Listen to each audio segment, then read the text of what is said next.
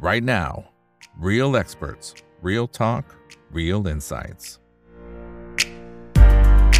สวัสดีครับ สวัสดีเพื่อนๆนักทุนทุกคนนะครับ นี่คือไรนาวบายอีกบรรพททุกเรื่องที่นักทุนต้องรู้นะครับ และสำหรับวันนี้จริงๆ ก็ไม่ใช่เฉพาะนักทุนที่ต้องรู้นะครับ แต่ว่าเป็นคนไทยทั้งประเทศที่ประเทศไทยนะครับ ก็ถือว่าได้รับการจัดอันดับว่าเป็นรายใหญ่อันดับที่ 2 ของโลกนะครับสำหรับประเทศที่สามารถผลิตเม็ดพลาสติกชีวภาพสลายตัวได้จากพืช นะฮะอันนี้อันดับที่ 2 ของโลกเลยนะครับรองจากประเทศสหรัฐอเมริกาน่าสนใจมากๆเลยนะครับ แล้วก็ถือว่าเติบโตไปพร้อม ๆ กับกระแสเรื่องของการรักสิ่งแวดล้อมนะครับมันก็เลยเป็นที่มาที่ต้องเรียนเชิญท่านผู้บริหารเข้ามาร่วมพูดคุยกันนะครับ หลายท่านน่าจะรู้จักดีอยู่แล้วนะครับสำหรับคุณวิบูลพึงประเสริฐครับนายกสมาคมอุตสาหกรรมพลาสติกชีวภาพไทยเข้ามาร่วมพูดคุย แล้วก็ให้ความรู้ดีๆกับพวกเรานะครับ สวัสดีครับพี่วิบูลครับผม ครับ สวัสดีครับ ครับได้ยินผนะมคว่ารับหลายท่านรู้จักพี่วิบูลย์นะครับ แต่ว่าจะเป็นอีกฐานะหนึ่งนะครับ ว่าเป็นนักลงทุน VI นะฮะแต่ว่าจริง ๆแล้วเนี่ยจริงๆผมก็เพิ่งทราบนะครับว่าพี่วิบูลย์เองก็มีบทบาทที่สำคัญมากๆนะครับสำหรับตัวสมาคมอุตสาหกรรมพลาสติกชีวภาพไทยด้วยนะครับเดี๋ยวผมรบกวนให้พี่วิบูลย์เล่าให้ฟังก่อนว่าปัญหาพลาสติกณเวลานี้เนี่ยทั้งคนไทยแล้วก็คนทั้งโลกที่กำลังเจอปัญหาเนี่ยมันถึงขั้นไหนแล้วฮะมันวิกฤตขนาดไหนยังไงครับ ครับ ก็ถ้าเรา อ่า ดูข่าวนะครับ ดูคลิปดูอะไรเงี้ย เราจะเห็นเรื่องพวกไวรัลเยอะแยะเลยนะครับ อย่างล่าอ่าข่าวที่แบบปลาวานมาเคยตื้นตายใช่ไหมครับ อ่าในประเทศครับไทยที่แถวภาคใต้อะในอันนี้เกิดขึ้นในประเทศไทยจริง ๆ เลยมก็คือใช่ปลาวานเนี่ยมาเกยตื้นนะครับ แล้วก็อ่าสัตวแพทย์เนี่ยก็ไปอ่าชนสูตรนะครับ ก็ผ่าท้องออกมาเนี่ยปรากฏว่าถุงพลาสติกเต็มหมดเลยนะครับ ก็น่าจะอ่าถุงพลาสติกเป็นหลายร้อยกิโลอะฮะอยู่ในท้องของปลาวานทำให้ปลาวานเนี่ยย่อยอาหารไม่ได้นะฮะแล้วก็อ่าเสียชีวิตนะครับ แล้วก็ไม่ใช่แค่นั้นนะฮะก็ไม่แน่ใจว่าสองสามปีที่แล้วเนี่ยถ้าใครฟังข่าวก็มีมาเรียมใช่ไหมครับ มาเรียมอ่าพยูนนะฮะก็เป็นพยูนที่อยู่ภาคใต้ของไทยเหมือนกันนะครับ ก็ก็เสียชีวิตเหมือนกันนะฮะสัตวแพทย์ก็ไปชนสูตรก็พบเศษพลาสติกอยู่ในท้องมาเรียมเยอะแยะเหมือนกันนะครับอืมไม่ใช่เฉพาะประเทศไทยนะฮะก็ในต่างประเทศอย่างที่เราเห็นก็เรื่องขยะในทะเลนะครับ เรื่องของที่แบบอืมเตานะครับ เตาไปติดอวนอ๋อนะฮะเตาไปติดอวนตายหรือว่าเตาโดนหลอดนะฮะทิ่มจมูกอะไรเงี้ยครับที่เราเห็นที่อยู่ในตามไวรัลนะครับ ซึ่งสิ่งที่เกิดขึ้นตรงเนี้ยทำให้ประเทศต่างๆ ทั่วโลกเนี่ยหันมาให้ความสนใจเกี่ยวกับพวกพลาสติก จริงๆพลาสติกอยู่กับเรามา 60-70 ปีแล้ว สมัยก่อนเนี่ยพลาสติกเป็นพระเอกนะครับ ไม่ใช่ผู้ร้ายนะครับ เพราะว่าอะไร เพราะว่าสมัยก่อนถ้าเราจำได้ตอนเด็กๆนะฮะถ้าใครถ้าใครโตทันนะครับ ก็จะเห็นว่าเราไม่ใช่ใช้ถุงพลาสติกนะเราใช้ถุงกระดาษอ่าคุณอีกโตทันไหมที่มันเป็นถุงมีกระดาษตามหมาก ตามหมากใช่ครับอสตามตามอ่าอ่ามาคอสหรือว่าตามสี่แยกเวลาที่เราจะซื้อใช่พวกอ่ากล้วยแขกอะไรเงี้ยนะฮะอ่าอ่าไม่มีถุงพลาสติกนะมีถุงกระดาษ ผมจำได้ว่าตอนเด็ก ๆ เนี่ย ผมเคยช่วยคุณยายพับถุงกระดาษขายนะฮะเอาเอาไปหากระดาษเก่าๆมานะฮะกระดาษที่เขาไม่ใช้แล้วแล้วก็มาพับ แล้วก็เอาแป้งเปียกทานะฮะแล้วก็พับถุงหนึ่งแล้วก็เอาไปขายนะครับร้อยร้อยร้อยถุงบาทหนึ่งมั้งตอนสมัยก่อนนะครับ ก็สมัยก่อนนะเราเราไม่มีพลาสติกแล้วพลาสติกเป็นของสิ่งที่มีราคาแพงนะแต่ว่าการที่พลาสติกเข้ามาเนี่ยก็มาทดแทนกระดาษเหตุผลก็คือเรื่องของกระดาษเนี่ยก็คือมาทำมาจากต้นไม้ใช่ไหมครับ แล้วมันก็ต้องแบบตัดไม้นะครับ แล้วก็มาทำกระดาษ เพราะฉะนั้นพลาสติกมาก็เหมือนกับเป็นฮีโร่เลยโดยเราเราไม่ต้องไปตัดต้นไม้ละ เราก็ใช้ถุงพลาสติกแทนนะครับ แต่สิ่งที่เกิดขึ้นผ่านมาสักหกสิบเจ็ดสิบปีเนี่ย เราใช้พลาสติกกันเยอะมากนะครับ พลาสติกเนี่ยจริงๆเนี่ยถ้าใช้ให้ถูกประโยชน์ก็มีประโยชน์นะครับ อย่างรถยนต์เนี่ยสมัยก่อนเราเป็นเหล็กใช่ไหมครับครับ ชิ้นส่วนทุกอย่างเป็นเหล็กนะฮะกันชนเป็นเหล็กนะครับสแตนเลสเงาวับเลยอะนะฮะรถสมัย 30-40 ปีที่แล้วนะนะแต่แต่สิ่งที่เกิดขึ้นก็คือเอ่อถ้าใช้เหล็กแล้วมันหนักใช่ไหมครับมันหนักนะทำให้รถกินน้ำมันนี่พลาสติกก็เข้ามาเอ่อ ช่วยในตรงนี้นะครับ ก็เดี๋ยวสมัยเนี้ยเรากันชนก็พลาสติกใช่ไหมครับอคอนโซลเราก็พลาสติกนะครับแล้วก็ชิ้นส่วนหลาย ๆ อย่างในรถยนต์ก็พลาสติกถ้าไม่มีน้ำหนักเบา แล้วก็รถก็ประหยัดน้ำมันขึ้นนะครับแแต่ในส่วนที่เป็นปัญหาเนี่ยมันไม่ใช่พลาสติกที่ใช้แล้วคงทน ปัญหาก็คือพวกพลาสติกที่ใช้ครั้งเดียวทิ้ง อย่างสมมุติเราไปซื้อสินค้าที่ห้างสะดวกซื้อเนี่ยนะครับ เราก็ได้ถุงมาใช่ไหมแต่ถามว่าได้ถุงมาไอ้ถุงเล็กๆเนี่ยถุงใหญ่ๆไม่เป็นไรถุงใหญ่ๆเนี่ยอย่างพวกซูเปอร์มาร์เก็ตเรามาใส่ถุงขยะต่อได้ถูกไหมแต่เราไปซื้อแบบของชิ้นหนึ่งยี่สิบสามสิบบาท แล้วสมัยก่อนก็ให้ถุงมาถุงเล็ก ๆ เนี่ยไอ้ถุงเล็ก ๆ เราก็ไม่รู้จะทำอะไรใช่ไหมครับพอเราขยำขยำทิ้งขนมเสร็จขยำทิ้งเลยไอ้พวกเนี้ยคือปัญหาก็คือพวกพวกพลาสติกที่ใช้ครั้งเดียวทิ้งแล้วเกิดปัญหานะครับ เราก็บอกว่าอ้าวมันมันไม่เห็นจะเป็นปัญหาอะไรเลยใช้แล้วก็ทิ้งไป แต่สิ่งที่เกิดขึ้นก็คือพอทิ้งไปแล้วเนี่ยอย่างประเทศไทยเนี่ยไอขยะที่เกิดขึ้นทุกวันนี้นะฮะเจ็ดสิบแปดสิบเปอร์เซ็นเนี่ยมันไปอยู่ที่หลุมฝังกบ ทีนี้หลุมฝังกบของไทยเนี่ยก็ต้องเรียกว่าแบบกองอะนะฮะคือต่างประเทศเนี่ยเขาจะเขาจะเขาจะเขาจะเทปูนเลยนะนะขุดลงไปขุดลงไปแล้วก็เทปูน เทปูนสี่ด้านเลยนะหน้าหลังซ้ายขวาต้องเทปูน สิ่งที่เทปูนเนี่ยเพื่อไม่ให้พวกอ่าพวกสารต่างๆเนี่ยที่อยู่ในขยะเนี่ยปนเปื้อนไปในแหล่งน้ำใต้ดินนะพอมันมาถึงระดับพื้นระดับพื้นเนี่ยเขาก็จะปิดเลยซิลนะครับ เอาเอาเอาปูนเทอีกทีหนึ่งปิดซิลแต่ของประเทศไทยเนี่ยไม่ได้ทำอย่างนั้น เราก็ขุดไปใช่ไหมครับ ก็ลองลองพลาสติกลองลองพื้นบ้างนะครับ แต่ที่เทปูนเนี่ยไม่ค่อยเห็นเพราะมันลงทุนสูง เสร็จแล้วเนี่ย พอพอมันเต็มแล้วใช่ไหมมันก็ไม่รู้จะไปไหนมันก็ แต่ก็ถมไปเรื่อย มันก็กองขึ้นไปเรื่อยๆเพราะนั้นเนี่ยไอ้ขยะพวกเนี้ย ถ้าเราได้ข่าวสักสองสามที่แล้วก็จะมีแบบเกิดเพลิงไหม้กองขยะนะครับเพราะว่ามันเกิดความร้อนหน้าร้อนแล้วมันมีแก๊สเกิดขึ้นมันก็ติดไฟ ก็กลายเป็นปัญหาสิ่งแวดล้อมเกิดขึ้นแล้วขยะพวกที่ไม่ได้รับการจัดการที่ดีพอเนี่ยพอเวลาฝนตกใช่ไหมครับ มันก็ไหลไปนะครับ ไหลไหลไปตามถนนไหลลงท่อระบายน้ำจากท่อระบายน้ำก็ลงคูคลองลงแม่น้ำจากแม่น้ำก็ลงไปในทะเลนะฮะ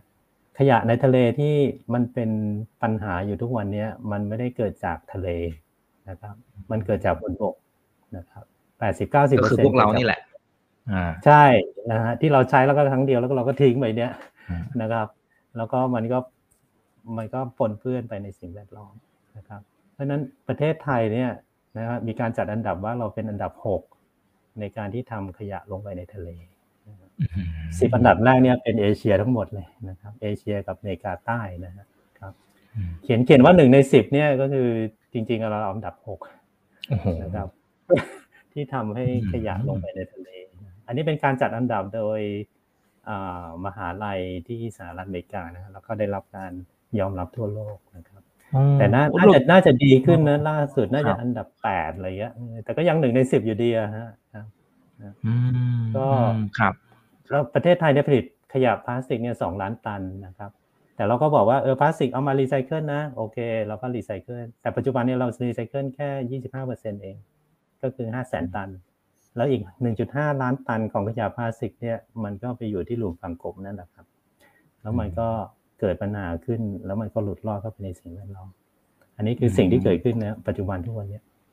อ๋อครับสมมุติว่าเราเราไม่ได้ทำอะไรเลย แล้วเราไม่ได้มีตัว bioplastic สมมตินะครับอ่าไม่ได้มีทางเลือกที่จะมาช่วยแก้ไขปัญหาตรงนี้เนี่ย อะไรมันจะเกิดขึ้นครับ เช่น สมมติสิบยี่สิบปีโลก แตกหรือเปล่าฮะเราไม่สามารถใช้ชีวิตบนโลกนี้อะไรอย่างนี้แหละฮะมันมันมันเป็นเลเวลไหนยังไง หรือเกิดภัยพิบัติเพิ่มมากขึ้นยังไงโลกโลกคงไม่แตกนะฮะแต่ว่า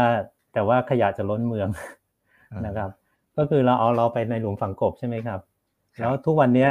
คือขยะเนี้ยสมัยก่อนแถวบ้านผมเนี่ยมาเก็บอาทิตย์ละสองครั้งนะครับ ตอนนี้ก็เก็บมาเหลืออาทิตย์ละครั้งเดียวละนะครับ ก็อาจจะเป็นเหตุผลเรื่องของงบประมาณหรือเรื่องของอะไรก็ตามเราไม่ทราบเหมือนกัน นะครับ ทีนี้มันก็พอขยะทิ้งไว้นานๆก็เริ่มมีกลิ่นใช่ไหมครับนะครับ ทีนี้ถ้าเราแบบไม่มีการจัดการแล้วไม่ทำอะไรเลยเนี่ยคนที่อายุเยอะไม่มีปัญหาหรอกครับ เพราะว่าเดี๋ยวก็อีกหน่อยก็ไม่อยู่ละแต่คนที่จะเป็นปัญหาก็คือคนรุ่นหลังรุ่นลูกรุ่นหลานเราเนี่ยนะครับ จะมีปัญหาก็คือว่าขยะมันจะล้นเมือง ไม่มีที่ทิ้ง เพราะว่าเราจะ landfill ไปเรื่อยๆ landfill ไปเรื่อยๆ สุดท้ายเนี่ยเรา มันก็จะไม่มีที่ land ไม่มีที่อืมอ่านะฮะ landfill เนี่ยมันต้องทิ้งไว้หลายปีเลยนะครับกว่าจะอืมจัดการอะไรกับมันได้ บางทีก็ไม่ได้จัดการนะก็ปล่อยมันทิ้งไว้อย่างนั้นนะฮะครับเพราะฉะนั้นเนี่ยเราจะปล่อยให้มันมีการ landfill ไปเรื่อย ๆ อย่างเงี้ยไม่ได้นะครับอืมแล้วก็อืมแล้วก็ทรัพยากรเนี่ยก็จะถูกใช้ไปเรื่อยๆ อย่างพลาสติกสมมุติเราใช้แล้วก็ทิ้งไปใช้แล้วก็ทิ้งไปเนี่ยเราก็ต้องขุดน้ำมันขุดก๊าซปิโตรเลียมมาผลิตน้ำมันไอผลิตปิไอตัว พลาสติกขึ้นมาเรื่อยๆใช่ไหมครับ น้ำมันกับแก๊สก็จะหมดไป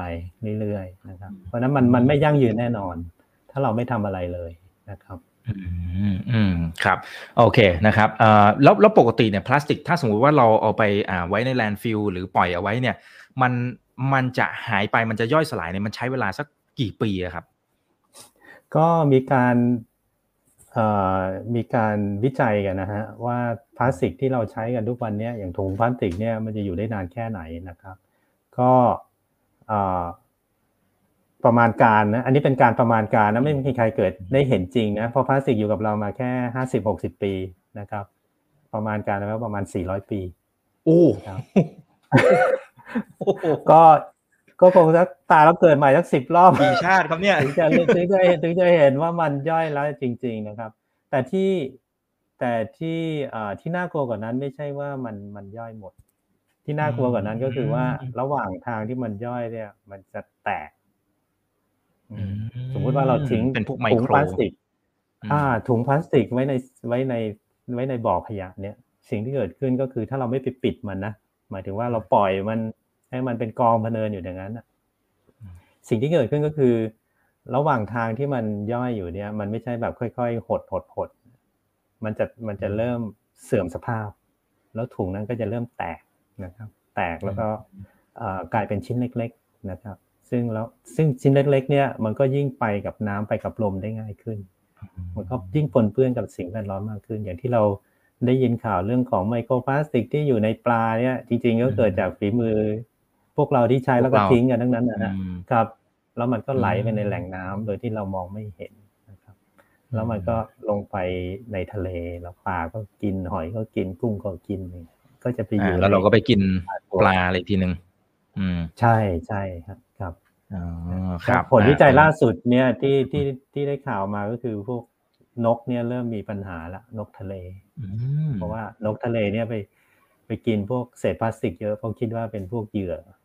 เป็นพวกนึกว่าเป็นพวกแมลงเป็นพวกเหยื่อเป็นพวกปลาอย่างเงี้ยก็ไปกินแล้วก็เกิดปัญหาในลำไส้ของนกอืมครับโอ้โห อันนี้ผลผลกระทบเนี่ยในวงกว้างของจริงเลยนะครับ อันนี้ของจริงเลยเป็นวิกฤตแล้วนะฮะ เออเพราะฉะนั้นก็เลยเป็นที่มานะครับของตัวไบโอพลาสติกตรงนี้นะครับ แต่ก่อนที่ไปตรงนั้นเนี่ยนะฮะดูเหมือนคนที่เข้ามาในคอมเมนต์หลายๆท่านเนยนะครับ ก็จะรู้จักพี่วิบูลย์นะครับ ในมุมของการเป็นนักทุน VI อันนี้ส่วนใหญ่เลยนะครับ ซึ่งผมก็เข้าใจว่าอย่างนั้นแหละนะฮะอ่าเนี่ย The Legend of VI นะครับสวัสดีพี่คุณวิบูลย์ด้วยครับนะฮะอ่าครับเอ่อให้พี่วิบุญเล่าให้ฟังหน่อยดีไหมครับสำหรับตัวสมาคมบทบาทเป็นอย่างไรแล้วเราพยายามที่จะ แก้ไขปัญหาเหล่านี้อย่างไร อันนี้เผื่อแต่ละท่านจะได้เข้าใจบทบาทนะครับ แล้วก็รู้จักพี่วิบุญในหมวกนี้มากขึ้นด้วยนะครับอืมครับครับคือคือต้องต้องบอกว่าการลงทุนเนี่ยเอ่อก็เป็นสิ่งที่จำเป็นนะครับ เพราะว่ามันเป็นสิ่งที่เราทำเพื่ออนาคตนะครับแต่ว่าระหว่างทางที่เราลงทุนไปเนี่ยเราก็ต้องคิดถึงส่วนรวมไปด้วยนะครับอืมนี่ก็เป็นเหตุผลหนึ่งที่แบบต้องมารับตำแหน่งนี้นะครับ เพราะว่าเราต้องการทำอะไรเพื่อ เพื่อสังคมเพื่อส่วนรวมเพื่อสิ่งแวดล้อมเพื่อโลกด้วยนะครับ คือเราไม่ได้คิดที่จะแบบไปทำลงทุนอย่างเดียวหาแต่เงินอย่างเดียวมันไม่ใช่นะครับเพราะนั้นเราต้องอสิ่งเวลาที่เรามีเวลาที่เราเหลือ เราก็ต้องทำอะไรเพื่อส่วนรวมด้วยนะครับเดี๋ยวตัวตัวสมาคมเนี่ยก่อก่อตั้งมาประมาณ 16 ปีแล้วนะครับ ก็ตั้งแต่ปี 2550 ตอนนี้มี บริษัทสมาชิกอยู่ประมาณ 60 บริษัทนะครับก็ทั้งบริษัทใหญ่บริษัทเล็ก SME ก็มีนะครับบริษัทแบรนด์เนมก็มีนะครับเดี๋ยวโชว์ให้ดูก็มีหลายหลายทุกคนรู้จักบริษัทบริษัทสมาชิกนะครับโดยโดยตัวพลาสติกชีวภาพเองเนี่ยโดยส่วนใหญ่จะผลิตมาจากพืชก็คือน้ำตาลนะครับเราก็มีเราก็มีบริษัทที่เป็นโรงงานน้ำตาลอย่างมิตรผลหรือ KTIS ก็คือเกษตรไทยนะครับ ก็เป็นสมาชิกของเรา จากตัวน้ำตาลเนี่ยก็มาทำเป็นเม็ดพลาสติกชีวภาพ ผู้ผลิตเม็ดพลาสติกพลาสติกชีวภาพในประเทศไทยเนี่ยก็เป็นสมาชิกของเรานะครับ GC นะครับ PTMCC ที่ผลิต BioPBS นะครับ Total Corbion ที่ผลิต PLA มีโรงงานในเมืองไทยนะครับ SCG ก็เป็นสมาชิก BSF เนี่ยเป็นผู้ผลิต PBAT รายใหญ่ของโลกนะครับอยู่ที่อยู่ที่ยุโรปก็เป็นสมาชิกเราครับบริษัท FMS หรือไทวาเป็นผู้ผลิตแป้งนะครับ ใช้แป้งมันสำปะหลัง ก็แป้งมันสำปะหลังเนี่ยเอามาผลิต bioplastic ได้ด้วย แล้วก็ผู้ผลิตอย่าง converter นะครับผู้ผลิตที่นำตัวเม็ดพลาสติกไปขึ้นรูปเนี่ยก็เป็นสมาชิกของเราจำนวนมากนะครับแต่ว่าต้องบอกว่าธุรกิจหลักของ converter หรือว่าผู้ผลิตสินค้าเหล่านี้ส่วนใหญ่ก็เป็นผู้ผลิตสินค้าพลาสติกนะครับ แล้วก็มีพอร์ตของตัว bioplastic เข้าไปด้วยนะครับเพราะไบโอพลาสติกเนี่ยต้องบอกว่ายังเล็กอยู่นะครับ กำลังการผลิตของตัวไบโอพลาสติกทั่วโลกเนี่ยมีอยู่แค่ 2 ล้านตันเอง ขณะที่พลาสติก conventional เนี่ยนะพลาสติกทั่วไปเนี่ยมีอยู่ 400 ล้านตันนะครับก็คือไม่ถึง 1%เองนะครับเพราะฉะนั้นเนี่ยการเลือกใช้ตัวพลาสติกชีวภาพให้ถูกต้องเหมาะสมก็เป็นสิ่งสำคัญ เพราะเราไม่สามารถเอาตัวไบโอพลาสติกเนี่ยไปแทนพลาสติกได้ทั้งหมดในโลกนี้มันเป็นไปไม่ได้นะครับครับ อืมอืมครับอ่านี้ก็จะได้เห็นตัว supply chain แล้วก็บริษัทที่เป็นสมาชิกนะครับ อันนี้ก็จะเป็นบริษัทยักษ์ใหญ่หลาย ๆ บริษัทก็อยู่ในตลาดหุ้นด้วยนะครับ อืมครับอันนี้เป็นตัวกิจกรรมกิจกรรมใช่ก็ก็ทำหลายอย่างครับทั้งด้านผลักดันนโยบายของรัฐให้ความรู้นะครับ อย่างวันนี้ก็มาให้ความรู้ครับกับสาธารณะอะไรครับ งานวิจัยเราก็ทำครับ อืมครับโอเคนะครับ คุณเบนซ์นะครับเขาบอกว่าผมรู้สึกผิดที่เป็นมนุษย์เลยนะฮะพอ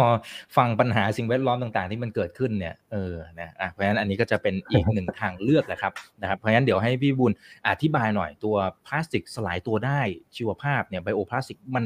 คืออะไรยังไงนะครับ กระบวนการมันผ่านกระบวนการยังไง หลายคนอยู่นอกวงการก็โอเคยินดีด้วยนะครับ ที่ประเทศไทยขึ้นเป็นอันดับที่2เนี่ยแต่ยังไม่เข้าใจว่ามันคืออะไรกันแน่ครับ อ๋อได้ครับได้ก็จะไปช้าๆแล้วกันนะฮะ ก็คือตัวไบโอพลาสติกเนี่ยก็คือไปไปหน้าถัดไปก็ได้ครับอ่าเนี่ยก็ก็คือตัวตัวกราฟเนี่ยด้านบนเนี่ยก็คือผลิตมาจากพืชนะฮะหรือว่าเรียกว่าไบโอเบสด้านล่างเนี่ยก็คือ fossil-based ก็คือผลิตมาจากปิโตรเลียมนะครับส่วนแกนแกนนอนนะครับ แกนนอนด้านซ้ายมือเนี่ยก็คืออ่าย่อยสลายไม่ได้นะครับ หรือ not compostable นะครับ ส่วนด้านขวามือก็คือย่อยสลายได้นะครับ ทีนี้ส่วนที่เป็น conventional plastic ก็คือผลิตมาจากปิโตรเลียม แล้วก็ย่อยสลายไม่ได้นะครับ อย่างพวก PE PE PP PET ที่เรารู้จักกันนะครับ แต่ก็จะมี bioplastic บางชนิดนะครับ ที่ผลิตมาจากพืช แต่ก็ย่อยสลายไม่ได้นะครับ เรียกว่าเป็นพลาสติกฐานชีวภาพหรือ bio-based plastic นะครับที่เราคุ้นๆกันก็คือไบโอ PE ไบโอเพนะครับ ซึ่งตอนนี้ตัว Bio-PE Bio-PET เนี่ยก็ประเทศไทยยังไม่มีผลิตนะครับ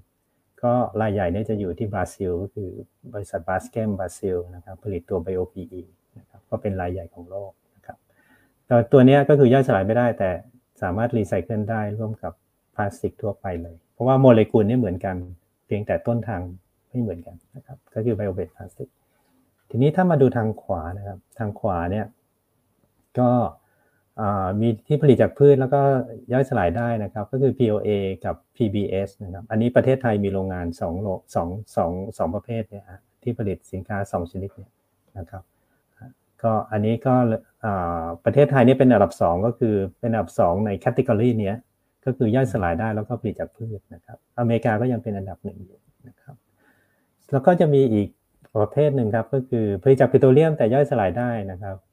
ก็เป็นเรื่อง น่าตื่นเต้นเหมือนกันนะครับ ก็คือพวก PBAT นะครับรายใหญ่ของโลกก็คือ BASF นะครับ แต่ตอนนี้ก็ถูกแซงแล้วโดยโดยประเทศจีนนะฮะเพราะว่าประเทศจีนเนี่ยมีการดำเนินนโยบายในการเปลี่ยนพวก single-use plastic หรือพลาสติกใช้ครั้งเดียวทิ้งเนี่ยมาเป็น bioplastic ทั่วประเทศทำให้บริษัทจีนเนี่ยขยายกำลังการผลิตของ petroleum-based plastic เป็นอย่างมากนะฮะเหตุผลที่จีนขยายตัวpetroleum compostable bioplastic เนี่ยเพราะว่ามันมันทำได้ง่ายกว่านะครับเพราะว่าการการผลิตของตัวพลาสติกจากพืชเนี่ยที่ทำมาจากน้ำตาลเนี่ยมันเป็นเรื่องของ biotech ที่ต้องนำตัวน้ำตาลเนี่ยมาทำการหมักโดยจุลินทรีย์ก่อนนะครับก่อนที่จะมาทำเป็นเม็ดพลาสติก แต่พวกพลาสติกที่ย่อยสลายได้ที่ผลิตมาจากปิโตรเลียมเนี่ยก็ใช้ process เดียวกับพวก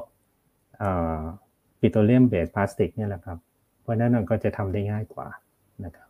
เพราะนั้นประเทศไทยเนี่ยเราต้องบอกว่าเป็นอันดับสองที่สลายตัวได้ทางชีวภาพที่ผลิตมาจากพืชครับ ทีนี้ต่างกันยังไงต่างกันก็คือว่าพลาสติกที่สลายตัวได้เนี่ยถอยถอยหลังกลับไปด้านหนึ่งครับ ก็ผลิตมาจากพืชนะครับ แล้วก็ถ้าเอาใช้แล้วเนี่ยเอาไปทำปุ๋ยหมักนะครับ ร่วมกับเศษอาหารเนี่ย สามารถย่อยสลายได้ภายใน 180 วัน ขณะที่เมื่อกี้เราบอกว่าไอ้ถุงพลาสติกทั่วไปเนี่ยมันใช้เวลา 400 ปีใช่ไหมครับ เพราะฉะนั้นเนี่ยเราไม่ต้องรอ 400 ปี เราเปลี่ยนมาใช้ตัวเนี้ย แล้วก็ใช้เสร็จ เอาไปทำกับเศษอาหาร แล้วก็ไปทำเป็นปุ๋ยหมักเนี่ย180 วัน 6 เดือนนะครับ ก็กลายเป็นกลายเป็นปุ๋ยเลยนะครับอันนี้คือข้อแตกต่างระหว่างพลาสติกทั่วไปกับตัวพลาสติกชีวภาพ อ่าครับ แล้วมันมันช่วยสิ่งแวดล้อมหรือว่าช่วยลดการปล่อยก๊าซได้ขนาดไหนยังไงมันมันพอที่จะเห็นเป็นรูปธรรมได้ชัดเจนไหมครับ ได้ครับก็คือคือถ้ามองในแง่ของ carbon footprint แล้วกันนะครับ ก็คือว่าตัวพลาสติกทั่วไปเนี่ยตัวพลาสติกทั่วไปเนี่ยจะมีตัวปลดปล่อยตัว carbon footprint เนี่ยมากกว่านะครับ อันนี้คือ carbon footprint ก็คือก็เรียกถ้าภาษาไทยก็เรียก รอยเท้าคาร์บอนนะครับก็คือการปลดปล่อยคาร์บอนนะครับอย่าง PS เนี่ยก็ถ้าเทียบกับตัว PLA ซึ่งเป็นสีน้ำเงินเนี่ยนะครับก็ต่างกัน 4 เท่าเลยนะครับอันนี้ก็คือก็คืออันนี้คิดจากต้นทางวัตถุดิบจนถึงออกมาเป็นเม็ดพลาสติกเลยนะครับตัวฉะนั้นถ้าถ้าผู้ประกอบการนะครับ เปลี่ยน packaging นะครับเปลี่ยน packaging จาก ตัวพลาสติกทั่วไปมาเป็นพวกพลาสติกชีวภาพเนี่ยก็จะสามารถลด carbon footprint ของตัว product ลงได้นะครับ อันนี้อันนี้ก็จะได้ได้ประโยชน์นะครับ โดยเฉพาะถ้าถ้าเราฟังข่าวนะครับเจลลี่มี C b a m ใช่ไหมครับ C b a m ไม่รู้ว่าเคยเคยได้ยินกันไหมฮะ C b a m กำลังฮิตเลยนะฮะครับ มันเป็นมาตรการของทางยุโรป ยุโรปแล้วก็อเมริกาจะเริ่มใช้ละก็คือเขาจะดูว่าไอ้ตัว carbon footprint ของตัว product ของเราเนี่ยเท่าไหร่ แล้วเขาก็จะคิดภาษีตามนั้นแหละนะครับถ้า carbon footprint น้อยๆก็จะโดนภาษีน้อย carbon footprint เยอะก็จะโดนภาษีเยอะนะครับก็เป็นมาตรการทางภาษีอันหนึ่งซึ่งใช้ตัว carbon footprint เป็นตัววัดนะครับเพราะฉะนั้นถ้าเราเปลี่ยนเปลี่ยน packaging หรือตื่นเปลี่ยนตัว product นะครับมาเป็นพลาสติกชีวภาพเนี่ยก็จะช่วยได้ในเรื่องนี้นะครับตอนนี้หลายบริษัทในประเทศไทยเนี่ยก็ เริ่มหันมาสนใจเรื่องนี้แล้วนะเพราะว่าในเรื่องของมาตรการ CBAM เนี่ยจะมีผลกระทบ ของตัวปิดพลาสติกเนี่ยยังยังยังไม่ยังไม่ยังไม่เริ่มใช้นะครับอีกสองปีข้างหน้านี้ยังไม่เริ่ม แต่ว่าอนาคตอาจจะมีครับก็ต้องเตรียมตัวไปก่อนอ่าเพราะฉะนั้นมันมันเป็นเทรนด์ของโลกอยู่แล้วนะครับมีคอมเมนต์จากคุณผู้ชมทางบ้านนะครับ ผมว่าน่าสนใจ ชื่อคุณแผ่นดินนะครับบอกว่าดีแน่ๆนะครับสำหรับตัว bioplastic นะครับเป็นขยะที่ย่อยสลายได้ง่าย แต่ราคาราคาเป็นอย่างไร พ่อค้าแม่ค้าโดยทั่วไปเนี่ยถามถามว่าพร้อมที่จะใช้หรือเปล่า เพราะว่าต้นทุนมันก็จะขยับขึ้นมานะหรือจริง ๆ ต้องออกกฎหมายมาบังคับใช้ไหมมันถึงจะเกิดขึ้นได้ครับอืมต้องต้องบอกว่าตัวพลาสติกชีวภาพเนี่ย ถ้าปล่อยให้เป็นนกลไกตลาดเนี่ยไม่เกิดนะครับ เหตุผลก็คือว่ามันแพงกว่าเยอะแพงกว่ามากนะครับ เพราะฉะนั้นในต่างประเทศเนี่ยเขาจะบังคับใช้มากกว่านะครับยกตัวอย่างจีนกับอินเดียแล้วกัน จีนกับอินเดียเนี่ยถ้าเป็นพวก single-use อย่างพวกหลอดพวกถุงนะครับ ต้องเป็นพลาสติกชีวภาพนะครับหรือวัสดุทางเลือกอื่นๆนะครับที่เป็นมิตรต่อสิ่งแวดล้อมนะครับตัวอย่างกระดาษ หรืออะไรก็ตามที่สามารถย่อยสลายได้นะครับนะหรือวัสดุจากธรรมชาตินะครับ พลาสติกทั่วไปห้ามใช้นะครับการออกกฎหมายบังคับอย่างเงี้ยก็จะทำให้การใช้ตัวพลาสติกชีวภาพเนี้ยเพิ่มขึ้นนะครับ แล้วก็แล้วก็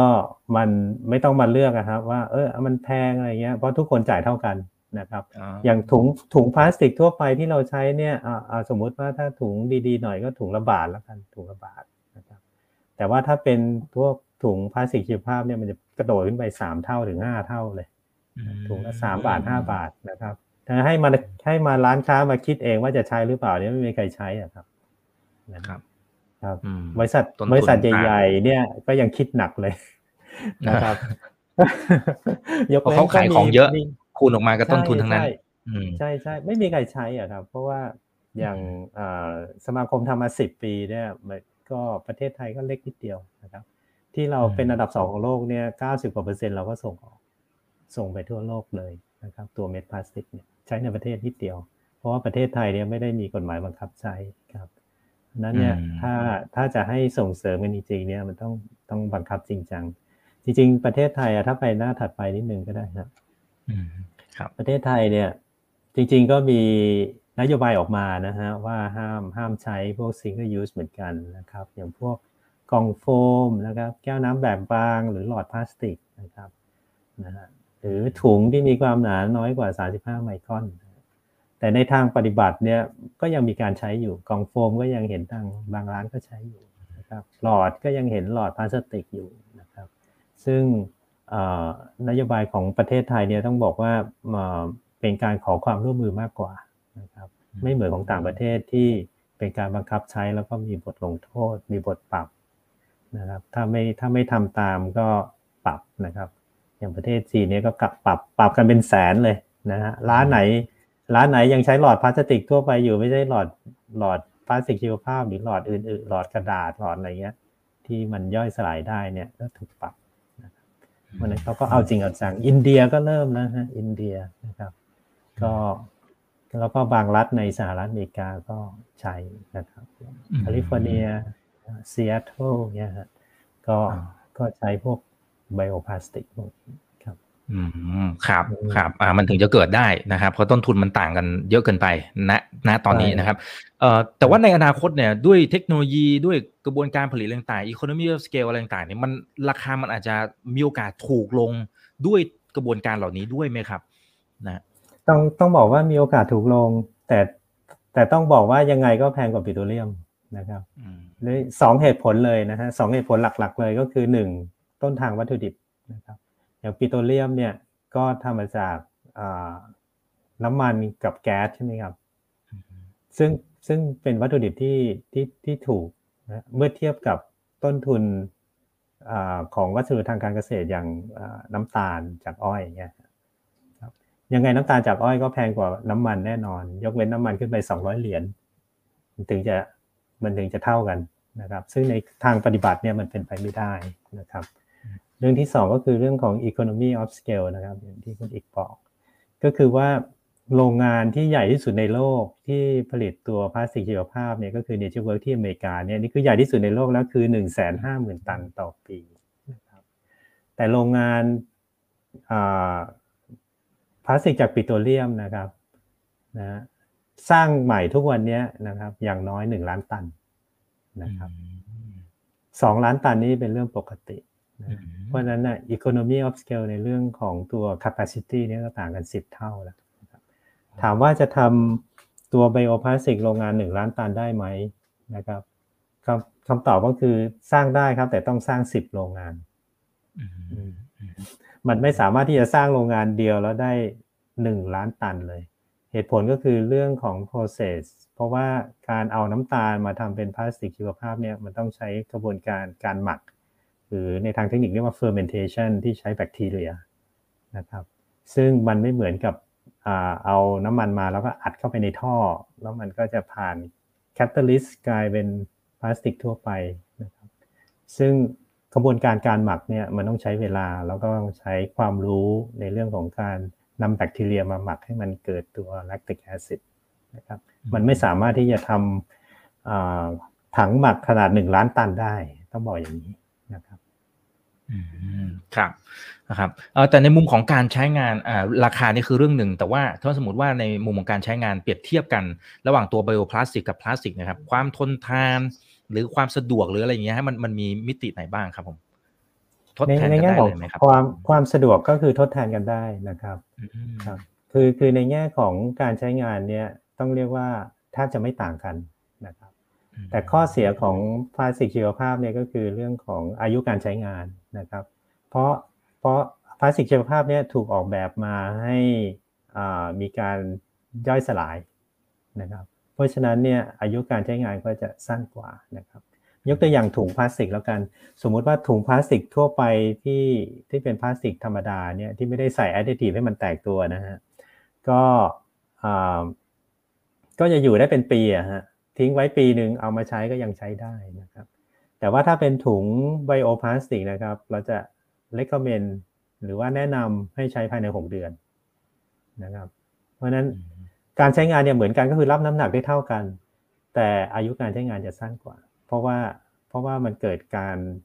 ย่อยสลายหรือเสื่อมสภาพนะครับ แต่ว่าจริงๆแล้วเนี่ยตัวพลาสติกชีวภาพเนี่ยไม่ได้เอามาใช้พวก single-use อย่างเดียวนะครับ ที่น่าสนใจก็คือพวกอุปกรณ์ทางการแพทย์ในต่างประเทศเนี่ยใช้ bioplastic คุณดิกเคย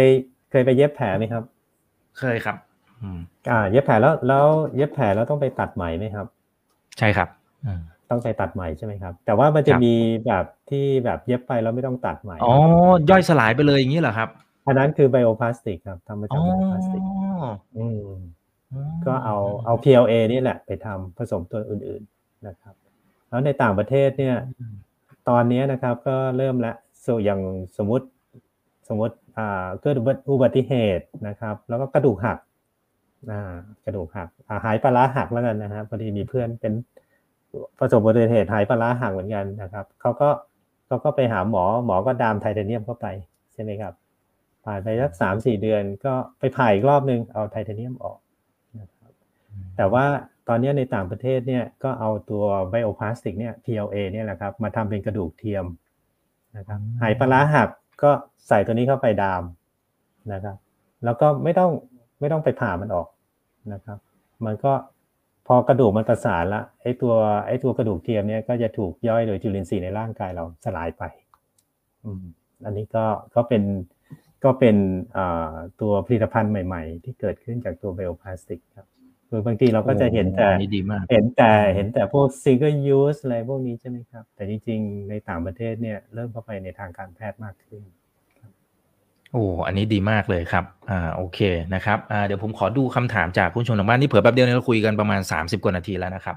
เอ่ออ่าคุณเสถียรอ่านี่คุยกันเพลินมากครับพี่พิบูลคุณเสถียรบอกว่าเกษตรกรบ้านเราเนี่ยจะได้ราคาดีขึ้นไหมฮะ อ่า เราได้ประโยชน์อะไรครับ ถ้าเราทำไอ้ตรงนี้ผลักดันได้สำเร็จ โอเค ต้องต้องบอกว่าที่ประเทศไทยได้เป็นอันดับสองของโลกเนี่ยเหตุผลหนึ่งก็คือเรามีพวกวัตถุดิบก็คือน้ำตาล น้ำตาลจากอ้อย ประเทศไทยเนี่ยส่งออกน้ำตาลอ้อยเนี่ยเป็นอันดับสองของโลกรองจากบราซิลนะครับครับ เราผลิตน้ำตาล 14 ล้านตัน เราส่งออก 10 ล้านตันครับเราทานในเราใช้ในประเทศแค่4ล้านตัน เราส่งออก 10 ล้านตันนะฮะ สิบล้านตันเนี่ยถามว่าราคาเท่าไหร่นะครับ เอาแพงๆก็ประมาณสิบบาทแล้วกันสิบบาทนะครับแต่ส่วนใหญ่จะอยู่ระหว่างห้าถึงสิบาทต่อกิโลนะครับราคาน้ำมันเออราคาน้ำตาลที่ที่เราส่งออกนะครับนะทีนี้ถามว่าถ้าเราเอาน้ำตาลบางส่วนเนี่ยนะครับอย่างยกตัวอย่างอย่างเราเป็นอันดับสองของโลกเนี่ยเราใช้น้ำตาลแค่สองแสนตันเองนะครับเราส่งออกสิบล้านตันเราใช้ เราใช้น้ำตาลมาผลิตไบโอพลาสติกในประเทศไทยนี่แค่สองแสนตันเองนะครับ ซึ่งสองแสนตันเนี่ยนะครับเราผลิตเป็นเม็ดไบโอพลาสติกเนี่ยนะครับออกมาเนี่ยจากจากน้ำตาลกิโลละสิบบาทเนี่ยตัวเม็ดไบโอพลาสติกกิโลละร้อยฮะเพราะฉะนั้นนะมูลค่าเพิ่มของน้ำตาลเนี่ยเพิ่มเป็นสิบเท่าเลยนะครับ ถามว่าเกษตรกรได้อะไรนะครับ เกษตรกรเนี่ยก็คือว่าอ่า ในในส่วนที่โรงงานน้ำตาลนะครับ ที่ขายน้ำตาลออกไปเนี่ยนะครับ ก็จะได้ในประเทศไทยเนี่ยก็จะมีส่วนหนึ่งที่คืนกลับไปที่เกษตรกร เพราะฉะนั้นถ้าเราอ่ามีมีบริษัทหรือว่ามีโรงงานที่ทำเกี่ยวกับพวกนี้มากขึ้นไบโอเทคเอาน้ำตาลมาแปรรูปให้เป็นวัสดุทางการเกษตร หรือว่าตัวผลิตภัณฑ์ที่ มีมูลค่ามากขึ้นนะครับ เกษตรกรก็จะได้ประโยชน์ไปด้วยครับอืมครับอ่าก็จะได้รายได้ก็จะสูงขึ้นนะครับ แต่นอกจากน้ำตาลเนี่ยมันพืชชนิดอื่นเนี่ยมันมันสามารถเอามาใช้ได้ด้วยไหมครับพี่พิบูลก็ที่มีประสิทธิภาพเอ่อมีใช่ใช่ฮะก็จะมีแป้งมันสำปะหลังนะครับ ก็จะมีบริษัทสมาชิกของเราอยู่สองอ๋อบริษัท ซึ่งเป็นบริษัทแป้งรายใหญ่ของของประเทศนะครับ บริษัทสยามบริฟายสตาร์กับบริษัทเอ่อไทยวานะครับ ก็นำตัวแป้งมันสำปะหลังเนี่ยมาผลิตเป็นเขาเรียกเทอร์โมพลาสติกสตาร์ชนะครับหรือ TPS นะครับ ซึ่ง TPS เนี่ยก็จะสามารถนำไปทำเป็นพลาสติกชีวภาพได้นะครับ ก็คือเป็นไบโอพลาสติกชนิดหนึ่งแหละนะครับ แต่ว่าต้องเอาไปผสมอย่างอื่นนะครับ เพราะว่าตัวตัว TPS เองเนี่ยอาจจะขึ้นรูปได้ยากนะครับ ก็อาจจะต้องมาผสม PLA ผสม PBS ผสม PBAT แล้วก็ทำมาเป็น ถุงพลาสติกช้อนซ่อมอะไรเงี้ยทำได้ครับครับโอเคนะครับเอ่อคุณวิรัตบอกออกกฎหมายห้ามยากเนี่ยเอ่อออกกฎหมายห้ามยากถูกด่าอ๋อออกกฎหมายมันจะยากนะครับ เพราะเดี๋ยวจะโดนด่านะครับ อันนี้อันนี้เอาให้เข้าใจง่ายๆนะครับ แต่ถ้าเปลี่ยนเป็นแบบการใช้มาตรการทางภาษีเป็นการสร้างแรงจูงใจเนี่ย มันน่าจะเป็นทางออกที่ดีกว่าหรือเปล่านะครับ อ่าต้องต้องบอกว่าประเทศไทยเนี่ยอ่ากระทรวงการคลังเนี่ยให้การสนับสนุนคุณอีกไปหน้าสไลด์สุดท้ายเลยก็ได้ครับ มีเตรียมไว้ครับอ่าได้ครับก็คืออาประเทศไทยเนี่ยมีนโยบายการส่งเสริมการใช้พลาสติกชีวภาพที่ย่อยสลายได้นะครับ ก็คืออาถ้าอ่านิติบุคคลนะครับต้องเป็นนิติบุคคลที่ซื้อตัวสินค้าพลาสติกชีวภาพเนี่ย11 รายการที่อยู่ ตามเนี้ยนะครับ จากจากบริษัทที่ได้รับการรับรองจากสำนักงานมาตรฐานเศรษฐกิจอุตสาหกรรมนะครับ ปัจจุบันก็มีอยู่ 6 บริษัทนะครับ สามารถนำตัวใบเสร็จเนี่ยไปเคลมลดหย่อนภาษีได้นะครับ จาก 100%เป็น 125%นะครับ ก็คือเพิ่มมาอีก 25%นะครับ คือถ้าถ้าดูอย่างเงี้ยก็อ่ารัฐบาลก็มีให้นะครับ แต่ว่าปัญหาที่เกิดขึ้นก็คืออา ตัว 125%เนี่ยอาจจะดูไม่เยอะครับเพราะว่าถ้าเรามองแค่ 125%เดิมก็ได้ 100%อยู่แล้วก็คือ 25%แต่ว่าอันนี้เป็นการลดหย่อนภาษีฐานภาษีของบริษัททั่วไปก็คือ 20%ก็คือมันก็ลดมาได้ประมาณ5%นะครับแต่ตัว product เนี่ยมันแพงกว่าประมาณ 2-3 เท่านะครับซึ่งซึ่งถ้าจะให้แบบมาตรการทางภาษีเนี่ยแล้วก็รู้สึก ว้าวแล้วก็ปังเนี่ยนะครับ แล้วก็ใช้ได้จริงนะครับ ในทางปฏิบัติเนี่ย มันควรจะอยู่ที่ประมาณ 2-300%เปอร์เซ็นต์ถ้าสัก300%เนี่ยนะครับได้แน่นอนประมาณ6 60%ใช่ไหม60%มันก็คือประมาณ2เท่า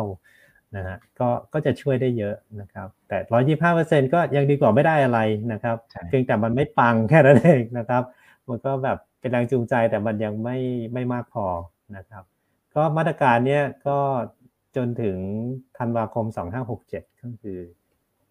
ปีหน้าครับอืมก็อืมมีอายุประมาณ 3 ปี ครับโอเคนะครับอ่าอันนี้ก็เป็นแนวทางในการสร้างแรงจูงใจ หวังว่าจะเพิ่มมากขึ้นอีกนะครับ เดี๋ยวผมขออีกสักหนึ่งถึงสองคำถามแล้วกันนะครับเอ่อคุณบิวนะครับบอกว่าแล้วการที่ไบโอพลาสติกเนี่ยมันสลายไปภายใน 180 วันเนี่ย มันจะไม่กลายเป็นไมโครพลาสติกหรือครับ หรือมันหายไปเลยอ๋อโอเคมันเป็นยังไงฮะนี่อ่าเป็นคำถามที่ดีครับ ก็คือว่าเอ่อมันจะมีพลาสติกทั่วไปนะครับ พลาสติกจากปิโตรเลียม แล้วก็มาผสม additive นะครับพอผสม additive นะครับ แล้วก็พอพอพอพลาสติกพวกนั้นเนี่ยโดนความร้อนโดนแสงแดดมันก็จะแตกตัวนะครับ ซึ่งซึ่งพวกนั้นเนี่ยถ้าเราเห็นในตลาดเนี่ยสมัยก่อนเรียก oxo biodegradable นะครับอ่าแต่พอรัฐบาลประกาศ 7 อย่างเนี่ยที่ห้ามขายเนี่ยก็มีออกโซอยู่ในนั้นด้วยนะครับ ผู้ประกอบการก็เปลี่ยนจากออกโซ biodegradable เป็น biodegradable นะครับ biodegradable plastic นะครับ ทีนี้พอโฆษณาออกไปตอนนี้โซเชียลเราเริ่มเก่งแล้วนะครับโซเชียลไปค้โซนเลยเชียลเราเก่งมาก ไปค้นเลย biodegradable คืออะไร ก็ไปถามบริษัทที่ขายว่าของคุณไบโอตรงไหนอ่า นะเพราะคนรู้แล้วมาตรฐานคุณไม่ใช่ของแท้นะครับ คุณเป็นพวก bio เทียม ก็ไปถามเลยว่าคุณ biodegradable ตรงไหน ของคุณ bio ตรงไหนเนี่ยตอบไม่ได้นะครับ ก็อะล่าสุดเนี่ยล่าสุดถ้าใครไปดูนะครับ ในตลาดตอนนี้นะครับ มีให้มีให้เห็นเลยนะครับ ตัดคำว่า bio ออกเหลือแค่ degradable plastic นะฮะก็ก็ขายกันเนี่ยนะฮะจริง ๆ รัฐบาลห้ามขายมาแล้ว ก็แปลงร่างนะครับ แปลงเปลี่ยนไปเรื่อยนะครับหนีก็เรียกอะไรอะผมไม่อยากใช้คำว่าศรีธนญชัยอะนะแต่ว่ามันก็แบบช่องหลีว่ากงเลี่ยงกันไปเรื่อย อ่านะก็ใช้เป็น degradable เพราะประเทศไทยเนี่ยไม่ได้มีกฎหมายบังคับ เพราะฉะนั้นเนี่ยก็ไม่ได้ไม่ได้ไม่ได้ไม่ได้มีบทลงโทษเอาอย่างนี้ดีกว่านะครับเพราะพลาสติกทั่วไปมาผสม additive แล้วก็มาขายแล้วก็บอกว่าเป็นไบโอพลาสติกนะครับพวกนั้นเป็นไบโอพลาสติกเทียม พวกนั้นเนี่ยพอแตกตัวนะครับ มันจะแตกตัวจริง แล้วก็แตกตัวออกมาเนี่ยมันก็ยังเป็นโพลิเมอร์อยู่ นะครับ PE ก็ยังเป็น PE อยู่นะครับ แต่ PE พวกนั้นเนี่ยมันมันไม่ได้สลายไปไหนนะฮะจุลินทรีย์ในจุลินทรีย์ในสิ่งแวดล้อมมันกินมันไม่ได้นะครับ เพราะมันไม่ได้ทำมาจากน้ำตาล หรือมันไม่ได้แบบย่อยสลายได้จริง มันไม่ได้ composable จริงๆนะครับมันก็อืมมันก็ปนเปื้อนไปในสิ่งแวดล้อมเนี่ยคือไมโครพลาสติกของแท้แหละนะครับ แต่ว่าถ้าเราใช้ตัวพลาสติกชีวภาพจริง ๆ นะครับ อย่าง PLA PBS ที่เห็นเนี่ยครับ หรือ PBAT ที่เราเห็นเนี่ยที่มันมีมาตรฐานตัว composable เนี่ยนะครับมันมันก็ในในมาตรฐานเนี่ยมันก็จะแตกตัวอยู่แล้วล่ะ เพราะว่าถ้าไม่แตกตัวมันก็จะย่อยไม่ได้นะครับ ก็มันก็จะแตกตัว แต่การแตกตัวของมันเนี่ยมันจะแตกตัวออกมาเป็นโมเลกุลที่จุลินทรีย์สามารถกินมันได้นะครับ เพราะฉะนั้นเนี่ยพอพอมันแตกตัวแล้วจุลินทรีย์เข้าไปกินเนี่ยจุลินทรีย์พอกินกินเนี่ยมันก็เหมือนกับกินน้ำตาลนะครับเพราะต้นทางมาจากน้ำตาล มันก็จะเหมือนกินน้ำตาลนะครับ มันก็จะเกิดก๊าซคาร์บอนไดออกไซด์น้ำแล้วก็ฮิวมัสนะครับฮิวมัสเนี่ยภาษาไทยเรียกว่าสารปรับปรุงดินนะครับอืมเราเราไม่สามารถใช้คำว่าปุ๋ยได้ ทั้งทั้งที่จริง ๆ ในทางทฤษฎีอะมันคือปุ๋ยนะครับ ถ้ามันไปปนกับถ้ามันเอาไปหมักร่วมกับเศษอาหารนะครับ ร่วมกับพวกอ่าใบไม้เศษใบไม้อะไรพวกเนี้ยนะครับ สารอินทรีย์อื่น ๆ เนี่ยนะครับ มันก็คือปุ๋ยนั่นแหละเพียงแต่ประเทศไทยเนี่ย ผมก็ไม่รู้จะพูดยังไงอะนะ เพราะว่าเข้าใจตรงกันคือคือต่างประเทศเนี่ยก็ใช้คำว่าปุ๋ยได้นะครับ แต่ประเทศไทยใช้คำว่าปุ๋ยหมักไม่ได้นะครับ เพราะว่าปุ๋ยอินทรีย์เนี่ยมีมาตรฐานกำหนดรองรับ คุณต้องมี N เท่านี้ P เท่านี้ K เท่านี้นะครับ ถ้าคุณตกตัวไหนตัวหนึ่งคุณถูกจับนะครับ กระทรวงเกษตรมาจับเลยนะครับ คุณใช้คำว่าปุ๋ยหมักไม่ได้ ทั้งทั้งที่ ไอ้ตัวที่เราทำเนี่ยนะครับ มาตรฐานบางตัวเนี่ยมันเกินมาตรฐานปุ๋ยหมักอยู่แล้ว แต่บางตัวเนี่ยมันก็จะต่ำกว่า มันขึ้นกับตัวอ่าวัตถุดิบหรือเศษอาหารที่เราเอามาใช้ว่ามันคืออะไรนะครับ แต่ที่จริงเนี่ยมันมันคือปุ๋ยหมักนั่นแหละนะครับ แต่เราใช้คำว่าปุ๋ยหมักไม่ได้ ก็เลยใช้คำว่าสารปรับปรุงดินนะครับ ก็แต่ว่าจริง ๆแล้วเนี่ยมันก็เป็นสิ่งที่ดีต่อพืชแหละ มันจะเป็นเหมือนกับดินดำอะนะดินดำนะครับ อย่างที่บ้านอย่างที่บ้านผมเนี่ยก็แยกเศษอาหารออกมา แล้วก็เอาไปทำปุ๋ยหมักนะครับ ก็ก็มีมีตัวทำปุ๋ยนะครับ มีมีกระบะนะครับ แล้วก็แล้วก็อ๋อผสมนู่นนี่นั่นนี่นะครับ แล้วก็เอามาทำปลูกต้นไม้เนี่ยนะฮะก็ใช้ได้ครับ อืมครับ อ่า โอเคนะครับ ก็เผื่อแป๊บเดียวนี่คุยกัน เกือบชั่วโมงหนึ่งแล้วครับพี่เกือบชั่วโมงบุญนะครับตอนแรกบอกประมาณครึ่งชั่วโมงห้าสิบนาทีใช่ครับอ่าคุยกันเพลินๆนะครับ ก็ได้ความรู้กันไป เนี่ยหลายคนก็ครับพิมพ์เข้ามาบอกว่าไม่เคยรู้เรื่องราวเหล่านี้ รู้แค่ว่าเราได้ที่สองแต่ไม่รู้คืออะไรนะฮะแล้วก็คุณสุริยพงศ์บอกว่ามีความภาคภูมิใจมากที่ได้เกิดเป็นคนไทยนะนะครับนะฮะแล้วก็เห็นผู้ประกอบการไทยเก่งๆหลาย ๆ ท่านนะครับอ่าบางท่านก็บอกว่านี่คุณอีกช่วยอ่านคอมเมนต์ให้คุณวิบูลย์ฟังหน่อยนะครับ เชิดชูว่าเป็น The Legend of AI คุณอรชุนนะครับโอเคนะครับ อันนี้ก็เป็นอีกหนึ่งบทบาทด้วย AI เอ่อ VI นี่ก็คือ VI หมวกหนึ่งนะนะครับ VI VI นี่คือหมวคกรับหนึ่งอยู่แล้วเป็นนักลงทุนอยู่แล้วอ่าหลายท่านก็จะเห็นหนังสือ หรือว่าเป็นแฟนคลับในมุมหนึ่งนะครับ แต่ว่าอันนี้ก็จะเป็นอีกบทบาทหนึ่งนะครับ ที่จะมาช่วยโลกของเราด้วยนะครับ โอเคอ่ารบกวนพี่วิบุญฝากทิ้งท้ายนะครับ ถึงคนไทยที่อาจจะยังไม่ได้ตระหนักถึงปัญหาสิ่งแวดล้อมต่างๆ นะครับอ่ารวมไปถึงผู้ประกอบการที่ตอนเนี้ยโอ้โหเราเป็นเบอร์สองอ่าไปถึงทั้งประเทศเนี่ยกำลังการผลิตเป็นเบอร์สองแล้วเนี่ยมันไปได้เบอร์หนึ่งไหมมันไปได้ขนาดนั้นเลยไหมครับ หรือยังไงฮะก็ต้องต้องบอกว่าต้องบอกว่าเอ่อประเทศไทยเนี่ยอีกสามสิบปีข้างหน้าก็ยังเป็นเบอร์สองอยู่นะครับนะแต่คนที่เป็นเบอร์หนึ่งจะไม่ใช่อเมริกาแล้วนะครับ คนที่เป็นเบอร์หนึ่งจะเป็นจีนอ่าในอีกสามสี่ปีข้างหน้านะครับ เหตุผลก็คืออประเทศไทยเนี่ยมีสร้างอีกโรงหนึ่งนะครับกำลังสร้างอยู่อีกสองปีเสร็จ พอสร้างสองปีเสร็จปุ๊บเนี่ยเราจะแซงอเมริกาละนะครับแต่ว่าเราไม่ได้เป็นที่หนึ่งเหตุผลก็คือจีนเนี่ยเขามีนโยบายในการที่จะเปลี่ยนพวกพลาสติกใช้ครั้งเดียวทิ้งเนี่ยมาเปลี่ยนเป็นไบโอพลาสติกนะครับตอนนี้ใช้อยู่แค่ห้าเมืองใหญ่นะฮะใช้อยู่แค่ห้าเมืองใหญ่เนี่ยกำลังการผลิตก็เพิ่มขึ้นมามากแล้วอีกสามปีข้างหน้าเนี่ยจะใช้ทั่วประเทศ เพราะฉะนั้นกำลังการผลิตของพลาสติกชีวภาพของจีนเนี่ยจะเรียกว่าเป็นอันดับหนึ่งของโลกเลยนะครับ ก็ครับเนื่องมาจากนโยบายของรัฐที่เอาจริงเอาจังเรื่องนี้นะครับนั้นประเทศไทยถ้าอยากจะอยากจะเป็นอันดับหนึ่งนะครับเอ่ออาจจะต้องจริงจังในเรื่องของการบังคับใช้มากกว่านี้นะครับนะแต่ว่าก็ถ้าถ้ายังขอความร่วมมืออยู่อย่างเงี้ยเราก็จะเป็นแค่ฐานส่งออกนะครับเพราะฉะนั้นการใช้ในประเทศก็ยังไม่เติบโตมากครับ แล้วก็ครับอีกเรื่องหนึ่งก็คืออาถ้าถ้าเราอยากจะใช้ไบโอพลาสติกจริง ๆนะครับ ก็ขอให้ใช้ของแท้นะครับ ถ้าเป็นพวก degradable หรือ biodegradable ของปลอมเนี่ยก็อย่าใช้เลยดีกว่านะครับอืมถึงเอ่อเพราะพวกเนี้ยมันมันมันแพงกว่านิดเดียว แพงกว่าพวกเอ่อพลาสติกทั่วไปนิดเดียวพวกไบโอเทียมเนี่ยแพงกว่าพลาสติกทั่วไปแค่สิบยี่สิบเปอร์เซ็นต์นะครับแต่ถ้าของแท้เนี่ยมันแพงกว่าสองสามเท่านะครับ เพราะฉะนั้นเนี่ยเราอ่า ถ้าถ้าอยากใช้นะให้ใช้ของแท้นะครับอืมถ้าถ้าของปลอมเนี่ยนะครับ อย่าไปใช้นะครับ มันได้อืมมันมันเสียมากกว่าได้ครับ อ่าครับโอเคเอาละครับก็ยังไงเดี๋ยวถ้ามันมีความคืบหน้าอะไรยังไงนะครับ หรือว่าสมาชิกนะครับ ที่มีนวัตกรรมอะไรใหม่ๆนะครับ ก็จะขออนุญาตเรียนเชิญเข้ามาให้ความรู้ดีๆกับพวกเราเพิ่มเติมนะครับ วันนี้ขอบพระคุณมากครับพี่บุญครับ ครับสวัสดีครับ ครับก็ขอบคุณนะครับ700 ท่านที่อยู่ในค่ำคืนนี้ด้วยนะครับยังไงฝากกดไลค์กดแชร์สำหรับความรู้ดีๆเหล่านี้ที่เป็นธุรกิจเพื่อสิ่งแวดล้อมด้วยนะครับครั้งหน้าเป็นเรื่องไหนเดี๋ยวรอติดตามนะครับนี่คือไรนาวบายอีกผลพจน์ทุกเรื่องที่นักทุนต้องรู้ครับ สวัสดีครับ